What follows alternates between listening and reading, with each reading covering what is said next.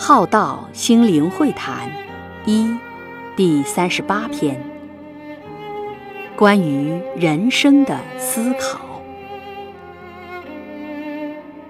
人们走在纷乱造业的生活形态中，内心充斥着无知无明的思维想法，外表显现出眼中无人的傲慢态度。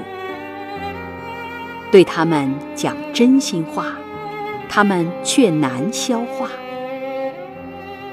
人都将在红尘世间。走到生命终点，毕业典礼时，有没有比来时能更好？做尽一切事情时，是否最后能心安？赚尽一切的想要，最后是否能拥有？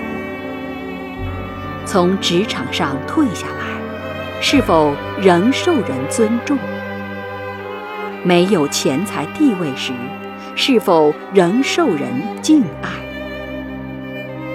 想想人生可以如何活得更好一些。想想走完人生，最后的拥有是什么？什么是超越世间的拥有而真拥有？什么是带不走？什么又是抛不掉的？什么是会变化的自己与那不变的？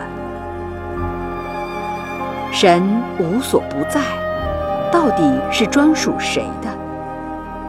这辈子，什么是你可以专属的？什么又是人们不能专属的呢？能被专属的又是什么东西呢？